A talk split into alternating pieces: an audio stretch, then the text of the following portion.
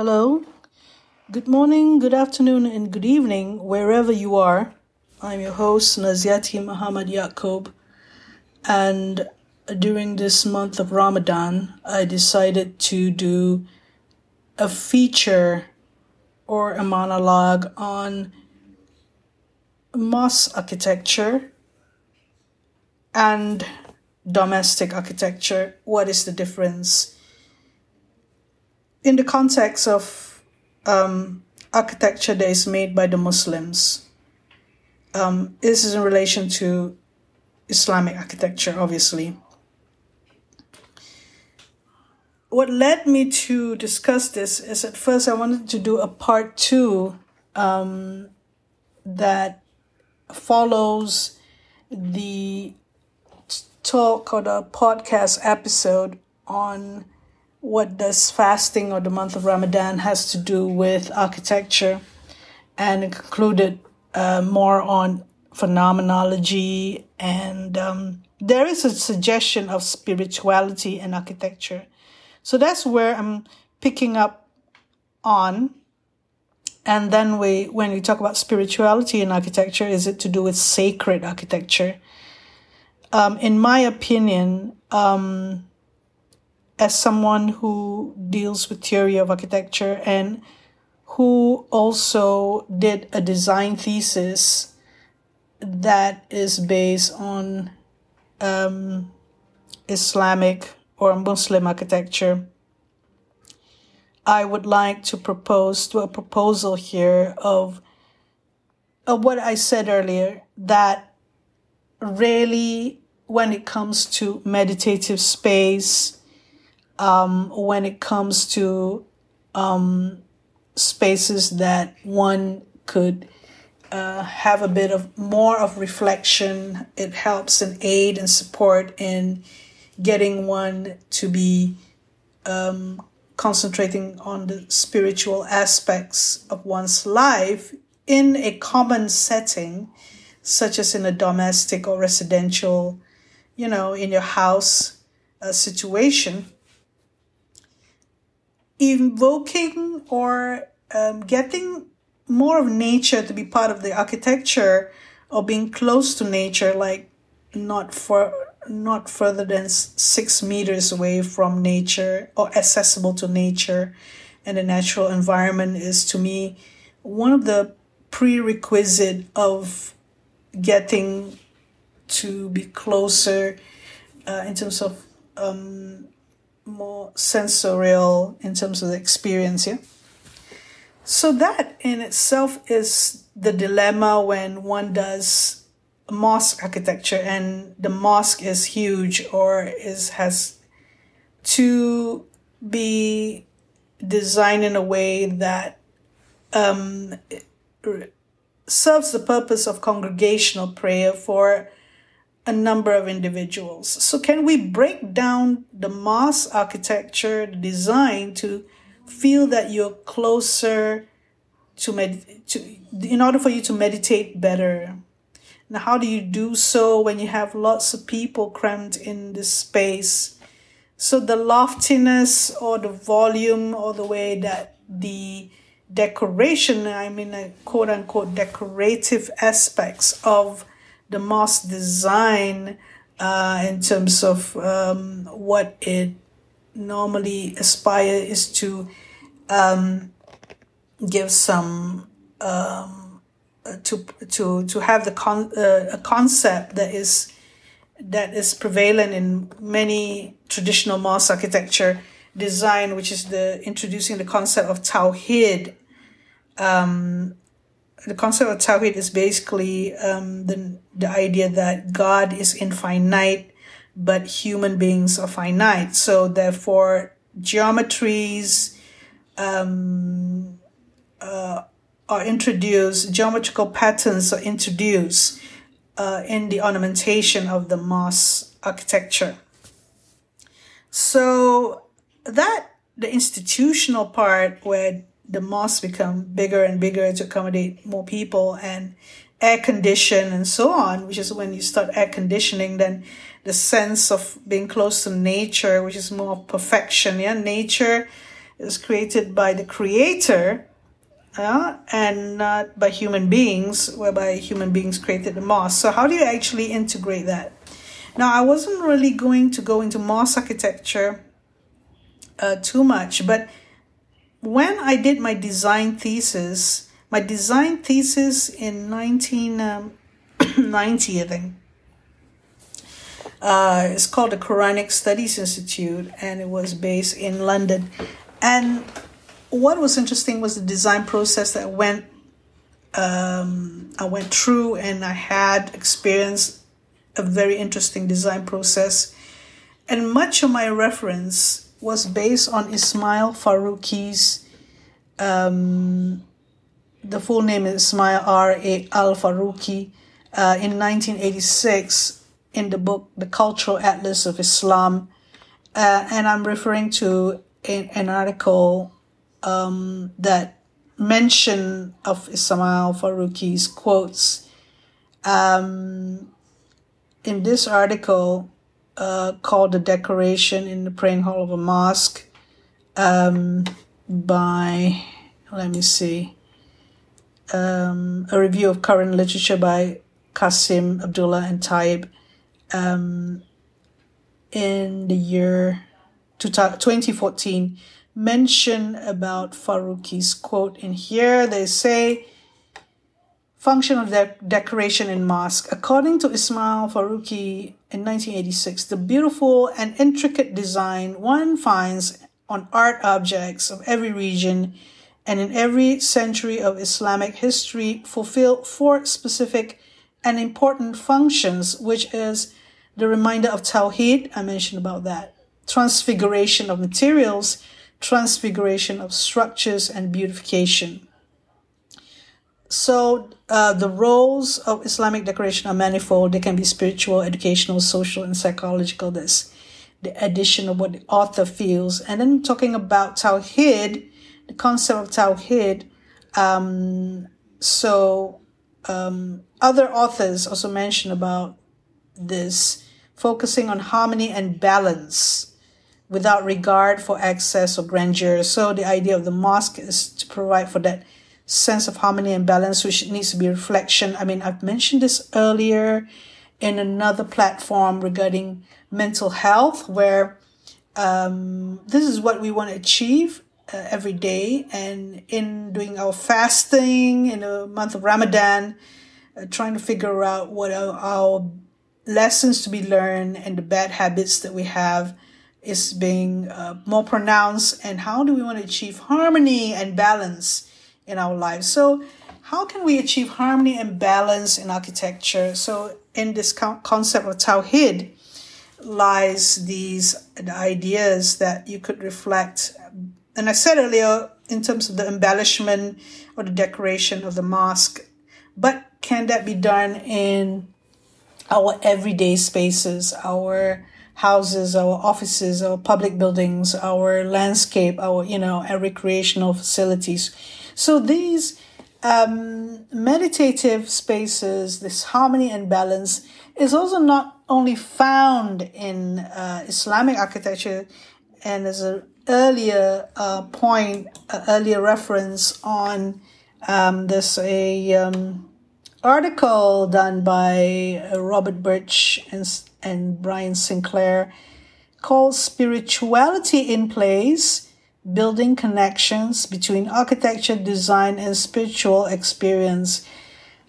Um, one, I'm really interested in this as well because our students did um, meditative spaces for the second year project, and some of them looked into uh, Zen Buddhism and other Tao, Taoism and other spiritual practices uh, to inspire their design. So, so in this particular uh, article, um, the idea is to um, in here the designers and architects often talk about meaning beauty poetics connection atmosphere, and other ethereal, invisible aspects of a place.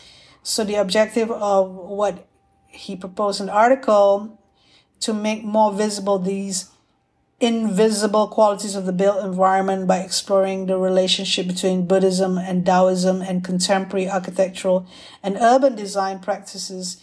So this project defines spirituality in the context of the built environment, theorizes a framework of spirituality in place consisting of humanity, sense, sensual, sensuality, and sustainability um, to in which spiritual, spirituality is manifest in the built environment through a critical analysis. So this is an interesting um, article that talks about spirituality, and I don't see the difference in Islamic architecture in terms of spirituality. The objective is the same. We're dealing with what are the qualities in architecture that, if it's not to do with a religious building or religious setting, um, can it be done in everyday spaces, public spaces, and houses? Now, my proposition is the harmony and balance can be achieved when you have nature integrated into the design. And the very least is to have at least six meters away from the regular spaces access to nature in the form of a balcony and a landscape area or a garden or integrating it into right inside of the spaces itself. So going back into is there a difference between um, architecture and um, regular architecture in regular spaces? Um, there doesn't have to be a difference, and it helped to make much more intimate spaces in mosque. I mean, um, mosque architecture is not only about the congregational prayer where you have hundreds of people coming in to pray in, in these these um, these kinds of prayers that they do you know like um, like in christianity or in churches you have mass you know for easter um, and and and uh, services uh, every uh, every week you have services so so same as mosque architecture, you have these services or this gathering or congregational prayer. So does this architecture uh, of um, this congregational prayer, does this architecture need to be um, not sensorial, not dealing with our senses as much as intimate spaces could, you know? So I've been in design thesis or where students of architecture need to actually deal with this problem. It is a problem, it's a design problem that can the human being establish connections, yeah, with the architecture um, and get a much more intimate spiritual experience. I mean, in my travels that I had done earlier, um, after the design thesis, I went, or during that time, or being inspired by the Blue Mosque in Istanbul, um, the Sultan Ahmed Mosque has um, intricate um, patterns on the arches, and it looks out into the very first, the front part where the mihrab wall is. At the sides, it fronts or you can you are actually praying and feeling nature because the arch outside is a garden. And i i've discussed this before with students of architecture of of creating this kind of space you know how it can bring nature in into the architecture. And there was one student who dealt with um, the columns that um, that that is being uh, rows of columns that he designed in in the prayer hall um, at the top of the column, he let in sunlight or he let in light so that people can um, uh, gravitate to the columns uh, where you can have that light coming in and you can read, presumably reading the Quran or or uh, other um, religious texts, or even just reading anything um, that is a reflection to do with reflecting upon oneself and the creator and and whatever there's need to be done in the mosque uh, that people do.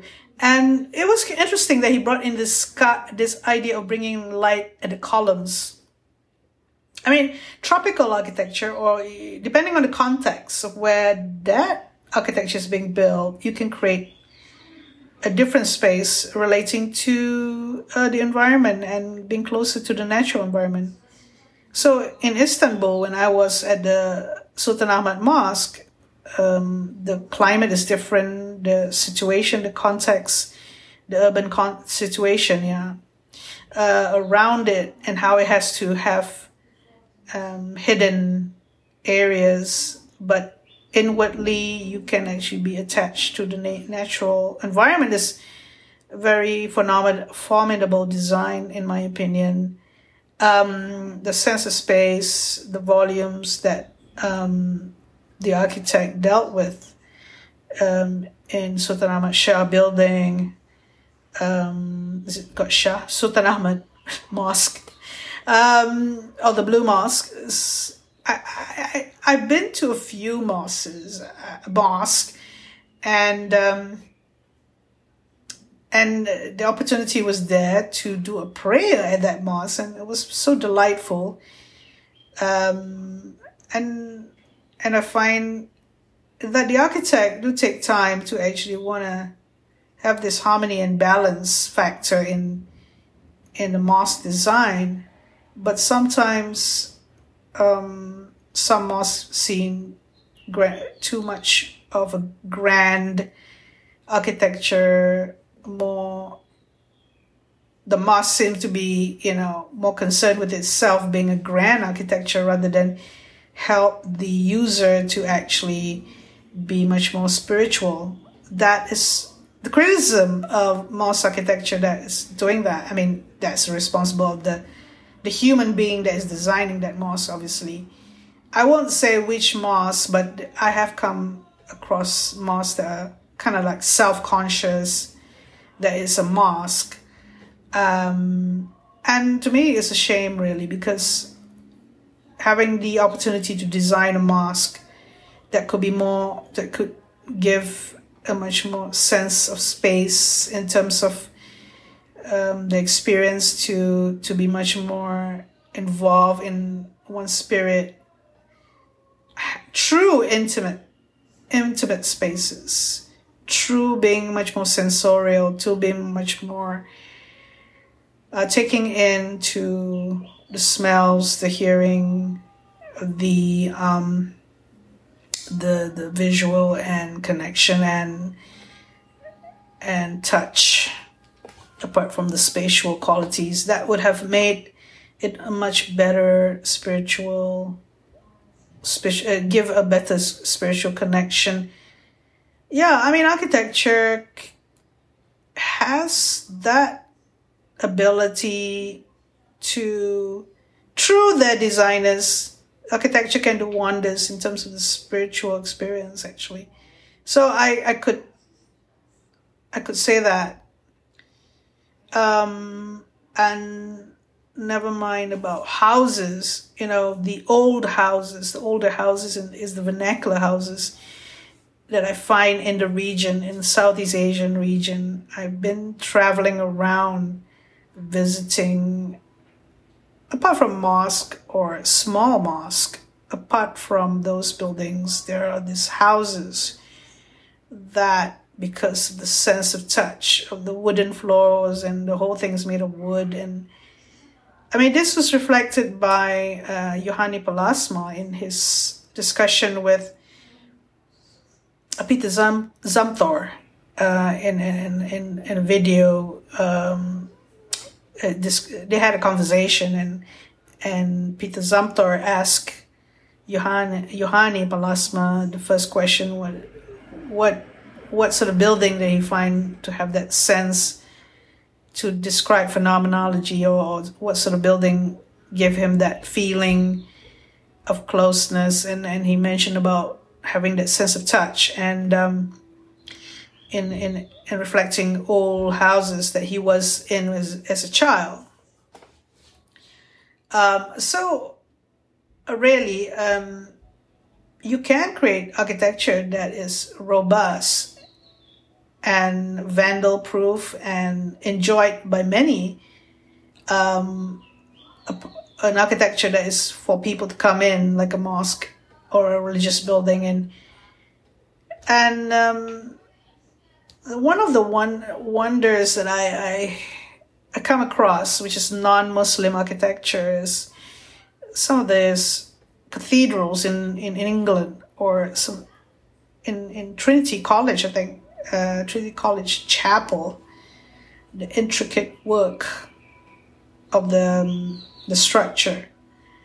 Um, so delicate, you know. I'm sure they are trying to do some sort of harmony as well and balance in in in that chapel. How the, the sense the, the the spaces for the bigger cathedrals outside, but the chapel, the scale is much more intimate. So yeah, they have the sense of hierarchy when it comes to churches. When it comes to the prayer hall, um, I, I could say that there is a debate here. Yeah, the, the unif- unified or unity a concept or principle that is being done in mosque through the Ottoman architecture precedent, uh, where there's the dominant space and the smaller spaces around it to to focus back into the dominant space. That could work, yeah. But now they have regular spaces evolved now into modern architecture, obviously rectangular regular spaces or smaller intimate spaces at the site at the veranda. I'm look I'm thinking about um in a tropical setting, yeah. Um yeah, I think that harmony and balance, something that we want to achieve every day in our lives, can be achieved in architecture so that we can have that experience to to achieve harmony and balance inside of ourselves and outside of ourselves in, in being in such a space. Apart from nature obviously in the natural environment i find much more easily in gardens and some sense of harmony and balance. So okay that is the topic for today.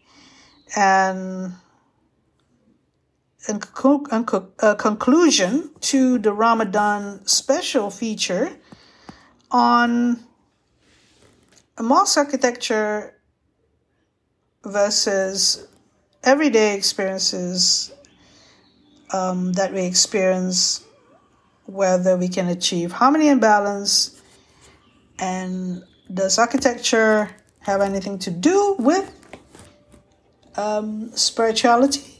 and in this case, fasting? Yes, it does. In conclusion to this episode, the second episode, thank you very much and have the good a good Ramadan for those who are celebrating leading up to Shawwal and Eid Mubarak. Assalamu alaikum warahmatullahi wabarakatuh.